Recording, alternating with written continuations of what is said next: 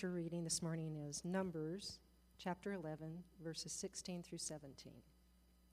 The Lord said to Moses, Bring me 70 of Israel's elders who are known to you as leaders and officials among the people. Have them come to the tent of meeting, that they may stand there with you. I will come down and speak with you there.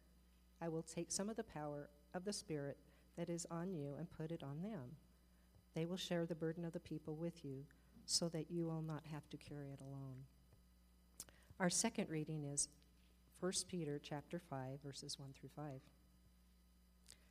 To the elders among you, I appeal as a fellow elder and a witness of Christ's suffering, who also will share the glory, share in the glory to be revealed. Be shepherds of God's flock that is under your care, watching over them, not because you must, but because you are willing, as God wants you to be. Not pursuing dishonest gain, but eager to serve, not lording it over those entrusted to you, but being examples to the flock. And when the, Christ, when the chief shepherd appears, you will receive the crown of glory that will never fade away.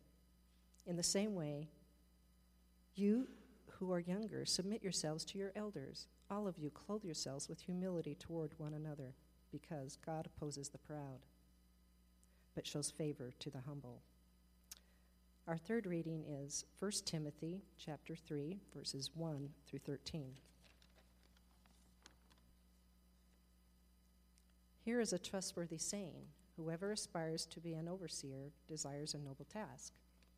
Now, the overseer is to be above reproach, faithful to his wife, temperate, self controlled, respectable, hospitable, able to teach, not given to drunkenness, not violent but gentle, not quarrelsome, not a lover of money. He must manage his own family well and see that his children obey him and he must do so in a manner worth, worthy of full respect. If anyone does not know how to manage his own family, how can he take care of God's church? He must not be a recent convert, or he may become conceited and fall under the same judgment as the devil. He must also have a good reputation with outsiders, so that he will not fall into disgrace, into the devil's trap. In the same way, deacons are to be worthy of respect, sincere, not indulging in much wine, and not pursuing dishonest gain. They must keep hold of the deep truths of the faith with a clear conscience. They must first be tested, and then, if there is nothing against them, let them serve as deacons. In the same way, the women are to be worthy of respect, not malicious talkers, not but temperate and trustworthy in everything. A deacon must be faithful to his wife and must manage his children and his household well. Those who have served well gain an excellent standing and great assurance in, the, in their faith in Christ Jesus. The word of the Lord.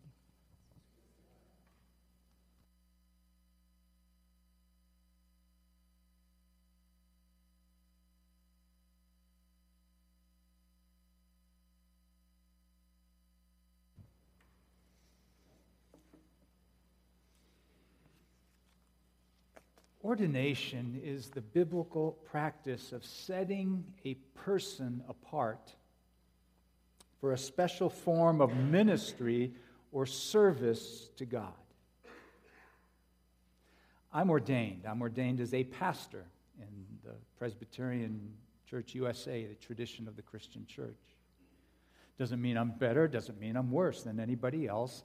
I am just set apart for a special, maybe more intensive form of ministry.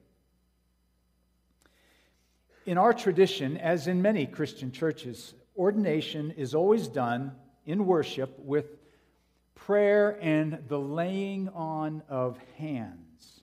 In the book of Acts, we hear how the Holy Spirit calls the church to, to send off Paul and Barnabas on on a special missionary journey, and the church gathers around them and lays hands on them and prays for them and sends them off. And we will end our worship service this morning by ordaining new elders and deacons in our church with prayer and the laying on of hands.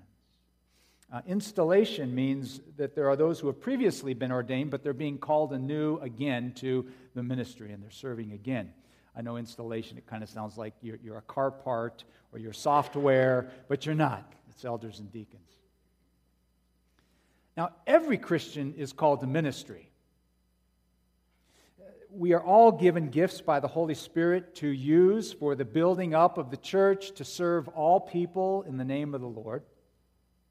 There's no one who doesn't have gifts. Everyone serves in some way. You might teach, you might organize, you might serve, you might pray, you might encourage, you might sing. Serve in any number of ways. But some people are called to special ministry. And in the Presbyterian tradition of the church, pastors and then elders and deacons are called to dedicated ministries. Elders are called and charged for the spiritual care of the entire congregation and also to manage all aspects of the church. The biblical word for elder is presbyteros. I've said this before, and that gives us our name, Presbyterian. Uh, a presbyteros is the word for elder, an elder. Uh, and, and we are Presbyterian because we are led by elders or presbyters. Elder doesn't refer to age, it refers to a role. Elders oversee the worship, the discipleship, the finances, the facilities, the staff, and all aspects of this church. Now, deacons, they are called to a ministry of care, of service, of compassion. The biblical word for deacon means one who serves. And deacons are deacons. They will go to hospitals, they will provide meals and families where there's sickness, they will do our memorial service receptions or funeral uh, receptions, among many other things. And whether a church is mega or tiny, whether a church is large or small, every church has a way of doing things. Even the most casual of churches has an order. It might be a very unofficial order, but there's an order there. And the Presbyterian tribe orders ourselves with elders and deacons. Now, these special ministries are found in the scriptures, and these roles go back centuries in the Christian church. Uh, the ancient world had elders who were responsible for the welfare of communities. And when Israel moved through the wilderness, led by Moses, Moses came to a point of burnout. And the people were complaining, and things weren't going well. And Moses fiercely complained to the Lord about how things were going and all that he was having to do. And the Lord told Moses, He says, Okay, bring 70 of the elders of Israel to me to the tent of meeting. The tent of meeting was the place of worship, it was the place where Moses would meet with the Lord. And the elders were to come from the leaders, from the officials of the people. And the Lord endowed the elders with his spirit, with the spirit of God. And the Lord said to Moses, They will share the burden of the people with you so that you will not have to carry it alone. No pastor, no priest, no minister needs to or is supposed to do it all themselves. Leadership in the church is a shared responsibility. And as we go on and read that story that comes in the book of Numbers, all the elders begin to prophesy and speak the word of the Lord. Now, previous to this, only Moses had been the one who speaks the word of the Lord. Joshua, Moses' right hand man, hears this and says, Uh uh-uh. uh Moses, tell him to stop. And Moses said, Are you kidding me? No way. Would that all people had the Spirit of the Lord and would speak for him. Would that all people would care and envision and plan and teach and serve because it can never be all about one person or all on one person. It takes a range of people. The New Testament church was led by elders. And deep in the New Testament, in the letters that we find there, Peter writes in 1 Peter to the elders of that church and he charges them, he says, You be shepherds of God's flock. Now, we know what shepherds do they care for, they nurture, they feed the sheep. And that's what elders are supposed to do for the church. And notice Peter calls it calls them God's flock. You are God's flock. The church belongs to God. We are God's people and the sheep of his pasture. We are not Phil's flock, we are God's flock. Peter gives further instructions to the elders to shepherd the people, people willingly, not grudgingly, to not do it for dishonest gain. He says, Be eager to serve and don't boss people around with your authority. And Peter tells the elders to be an example who serve under the chief shepherd. Well, you know who that is Jesus Christ. He is the chief shepherd. We're the little shepherds. And everyone is to clothe themselves with humility as they serve. Leadership is not done with arrogance, but with the same humility that Jesus Christ showed. In one of his letters to Timothy, who was a young pastor in a place called Ephesus, Paul writes about overseers. This term was interchangeable with elders. We, we aren't even exactly sure the structure of the early church leadership. Remember, it, it was brand new, it was just forming, they were just figuring it out. Um, but Paul goes on to list 14 qualities of an overseer or of an elder. He lists 14 different qualities, and you can read them in the text in 1 Timothy. Then he goes on to write about deacons. One reason the early church spread so quickly is because of the extraordinary degree of care that the early church showed to the sick and to the poor and to the helpless and to the uh, widowed and to the orphan. And deacons still lead this work today. And Paul then lists qualities of what a deacon should be. And here and in other places, I'm struck, uh, whether it's Paul or other leaders writing in the church, they don't say much about what leaders do as much as they write about what leaders are to be. They don't write a lot about what leaders do, almost nothing. They talk about what they're supposed to be. Because when you get the right person, character, quality, you've got the right leader. Christian character formed under the, under the imitation of Christ is primary. Now, in, in, our large denomination, we have something called the Book of Order. It's, it's basically our manual for how we do kind of all the nuts and bolts of the church and, and the reasons why we do it. And, and we need this because I wouldn't have a clue how to do certain things if, uh, if we didn't have it. But the Presbyterian Book of Order tells us that all pastors, all elders, and all deacons, that the standard for all ministry is that of the Lord Jesus Christ, who came not to be served, but to serve and to give his life as a ransom for many. Jesus Christ is who we are to pattern our lives and our ministries after. If he loved, then we love. If he prayed, then we pray. If he sacrificed, then we sacrifice. If he was dependent on the Father, then we are dependent on the Father. If he was humble, then we are humble. If he was bold, then we're bold. Jesus Christ is the standard of ministry in his church. Elders and deacons come from the formal membership of our church. They are not handpicked by the pastor, they're not handpicked by other elders. They're called by a, a, committee of people, our nominating committee each year, and this committee meets and they pray and they talk and they speak to those they sense God might be raising up to be the officers in this church.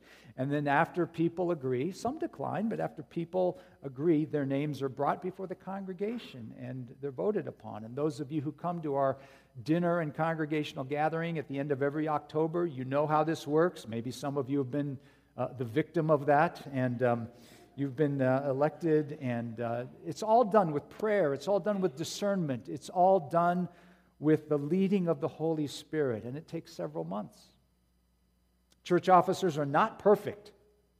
We're not looking for perfect people, nor do they have all the answers. And often, when someone is asked to be an elder or a deacon, the, the response we get is, I, I don't think I'm adequate and I don't think I'm worthy. I think you've got the wrong person. Paul writes to Timothy in, in, when he's writing about the elders in 1 Timothy 3 there, the first thing he says is, well, elders are to be without reproach. Well, that whittles down the field to like no one, right? Now we've got no one we can ask. Uh, who can say they're without reproach? But the sense of that phrase from the larger context is not that elders are to be perfect, but that there is a sense of wholeness to their lives They, there is a strong maturity and responsibility and wisdom and virtue and faith in a person's life. They are not uh, seen suspiciously by other people. Other people are not complaining about them. Uh, there is a wholeness in their lives, and that wholeness is growing. Elders and deacons, any more than pastors, are not perfect, but they are able to rely on God. Elders seek God's discernment and His will for this church. Deacons allow God to lead them to the people who are in need. Churches belong to God, not to the guy preaching the scriptures in the pulpit. Again, together we are all the body of Christ and we serve under his lordship. And it is why lay, lay people lead, lead here.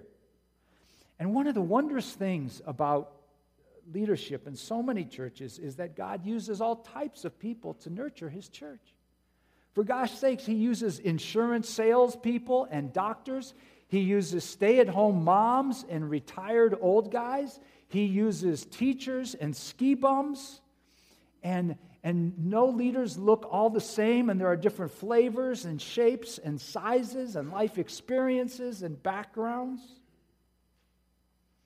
In her book, Spiritual Leadership for Church Officers, uh, the pastor, Joan Gray, says churches come alive in new ways when clergy and laity, when pastors and lay people both catch a vision for mission and are empowered by the Holy Spirit. Expecting spiritual combustion to happen only through the efforts of the pastors is like expecting a match to set fire to a pile of wet logs. Depending on how wet the logs are, even a blowtorch might not do the job. Churches face staggering challenges and opportunities. In such a time, nothing is more important than leadership, specifically the quality of the spiritual leadership of the church officers. I have seen firsthand, over and over again, how the wisdom and the gifts and the patience and the trust of elders and deacons in our church have brought stability to crises, have brought health to things that were broken, and have just brought general strength to the many ministries of this church. And, and let me just say, MOPC, as your pastor, we have good elders and deacons. I sign off on every one of them and, and, and the groups as a whole. Boy, this church is just led and served by super people. And I think that's one of the reasons why we have the spirit and the strength in our church that we do. in the Presbyterian flavor of the Christian church, ordination is for life. You're stuck with it. Uh, an individual may not always be serving on the session of elders or on the board of deacons, but your ordination is something you carry with you for life. It's a spiritual reality. And that ordination is effective no matter the local church you're in. You might be ordained as a deacon in a church in Minnesota, and you come to the church in Utah, and, you are ord- and your ordination is good here too. You're recognized as a deacon. Uh, how many of you, by the way, maybe uh, you, you've You've been ordained as elders, deacons, you are, but you're not currently serving on the session or on the board of deacons. How many of is that is you that are ordained? Yeah, many. You continue. Our elders and deacons, they serve for a three year term and then they're off uh, because they just can't live with me any longer. Three years is about all you can do with Phil.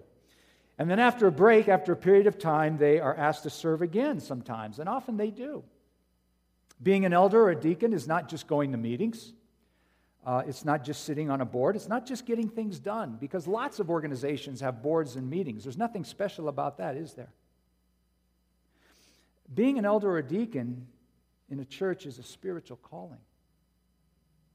It is God's church, and spiritual health is crucial to the strength and to the ministry of a church. And in order for the life and the love of God to flow through church leaders, churches, we need leaders and people who are seeking and opening themselves to God's life and love. I suppose elders and deacons constantly have to keep in front of them the question okay, what is God leading us to be and do in the place that we find ourselves? Elders and deacons you who are elders and deacons here, put yourselves in a place where you can hear God. And the Holy Spirit will fill you, and He will speak to you. And the beauty of this is that we don't have to do it alone, but that we do it in service with others. I hope you, as a congregation, MOPC, that you will pray for your deacons and your elders and you will encourage them and you will support them. You know what? They have jobs, they have families, they have personal concerns, they have burdens in their own lives, but they take responsibilities for which we all benefit. And they are giving their time and they are serving and they are sacrificing. Leadership can be incredibly joyful, it can also be burdensome. Leadership can be fulfilling, it can also be boring. It can have times when it's just really, really slow, and then there's times it's just greatly exciting and inspiring to lead. To those who are currently serving as elders or deacons right now in this church, and to those who are going to be ordained and installed this morning in just a moment, you get to lead Christ's church. And that is a high privilege that we all share. And in doing that, you, you get to lead an imperfect place. It's imperfect because the pastor and the people are imperfect. There are problems sometimes, just like we read about problems of those churches in the, in the New Testament, in the Bible. But God, through His grace and through His Holy Spirit, uses the imperfect ministry of a church to touch people's lives, to touch this world. Takes prayer, it takes dependence on the Holy Spirit, it takes discernment, it takes endurance, it takes courage, it takes love, it takes joy, it takes grace. None of us are complete in any of these things. We grow into them as we serve. That's one of the connections between our baptism and ordination, I think. Just as baptism doesn't mean that we are complete now as Christians, but baptism is something I grow into my whole life. So ordination is something I think we grow into. We are called because we have the gifts to lead, but we grow and learn to do and be elders and deacons as we do it. You know, the best times maybe of being an elder or a deacon might be when you are tired and you are feeling uninspired, not, not very close to God at all, and you're asked to do something, uh, you have some responsibility to fulfill, maybe serve communion, maybe help someone, maybe be present for something, because that's, that's when we get to the heart of God. Jesus didn't say, Well, if you love me, you will feel close to me. Jesus said, If you love me, you will keep my commandments. And we get to lead and nurture the very body of Christ, the bride of Christ that was birthed by his Spirit, that was begun by Jesus, who came, who lived, who died, who rose again, who went to be with the Father, and then sent his Spirit upon his leaders and said, I'm entrusting this whole thing to you. And here we are today. Did he know what he was doing? I don't know what other churches think they are or what they're about. I know some, they're very good. But the mission of Mount Olympus Presbyterian Church is to invite people to experience Jesus Christ and be his passionate followers. And that's what we're trying to do in all our ordered and disordered ways, in all our well thought out, planned things, and all our spontaneous, kind of chaotic things. And elders and deacons, you are vital to that.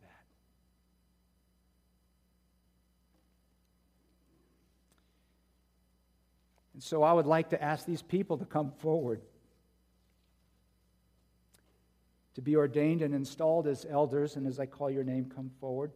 To be ordained and installed as elders, Brenda Alcorn and Chuck Graybill.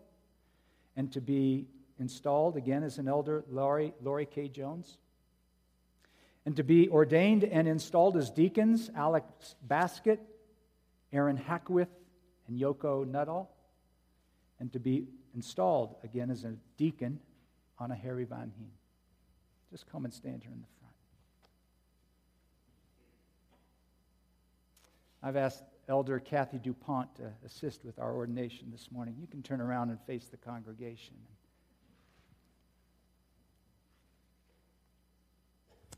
Just a second, Kathy. Let me ask this question. To Alex, to Lori, to Anna Harry, and Aaron, and Yoko, and Chuck, and Brenda, these questions we ask you of your faith and your desire to serve, questions of your ordination, your vows. First of all, do you trust in Jesus Christ, your Savior, and acknowledge Him, Lord of all and head of the church? And through Him, do you believe in one God who is Father, Son, and Holy Spirit? If so, say. And do you accept the scriptures of the Old and the New Testaments to be, by the Holy Spirit, the unique and the authoritative witness to Jesus Christ and the Church Universal and God's Word? Do you? And do you sincerely receive and adopt the essential tenets of our Reformed faith and our confessions? And you, will you be instructed by these as you lead the people of God? Will you? Fulfill your ministry in obedience to Jesus Christ under the authority of Scripture and be continually guided by our confessions? Will you be governed by our church's polity and abide by its discipline? And will you be a friend among your colleagues in ministry, working with them under the order of God's word and spirit? Will you, in your own life, seek to follow Jesus Christ as Lord and love your neighbors and work for the reconciliation of our world? Will you? And do you promise to further the peace and the unity and the purity of the church? Do you? Will you pray for? Will you seek to serve the people with energy and intelligence and imagination and with love? For Brenda and Chuck and Lori as elders, will you be faithful ruling elders, watching over the people, providing for their worship and their nurture and their service? And will you share in the government and the workings of our church? And in your ministry, will you try to show the love and the justice of Jesus Christ? Will you? Yoko and Aaron and Anna Harry and Alex, will you be a faithful deacon? Teaching love and earning, urging concern and directing the people's help to the friendless and those in need. And in your ministry, will you try to show the love and the justice of Jesus Christ? Will Uh, Kathy DuPont will now ask questions of you, the congregation. Do we, the members of Mount Olympus Presbyterian Church, accept these people as elders and deacons, chosen by God through the voice of this congregation to lead us in the way of Jesus Christ? If so, say, We do. We do. Do we agree to pray for them, to encourage them, to respect their decisions, and to follow as they guide us? serving Jesus Christ, who alone is the head of the church. We do. I'm going to ask for prayer and the laying on of hands that other ordained people of any tradition of church, pastors, elders, deacons, would come forward. I ask if you would turn around, and if you're able, you can kneel. If not, feel free to stand as we come and lay hands on you and pray for you now in this moment.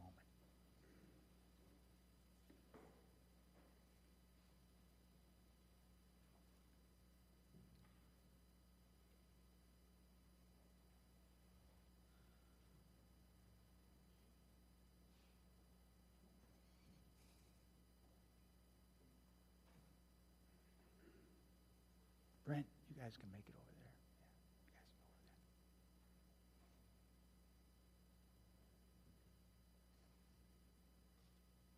there. Let's pray. Holy Spirit, we ask you to rest upon Brenda and Chuck and Yoko and Aaron. Rest upon Anna Harry and Lori and Alex. And that you would heighten the gifts you've given them to serve your people. That you would equip them with all they need to be faithful elders and deacons in this church. We pray that you would encourage them when they are discouraged, that you would strengthen them when they are weak, that you would inspire them, Lord, when they're just not sure. When they're perplexed, give them wisdom.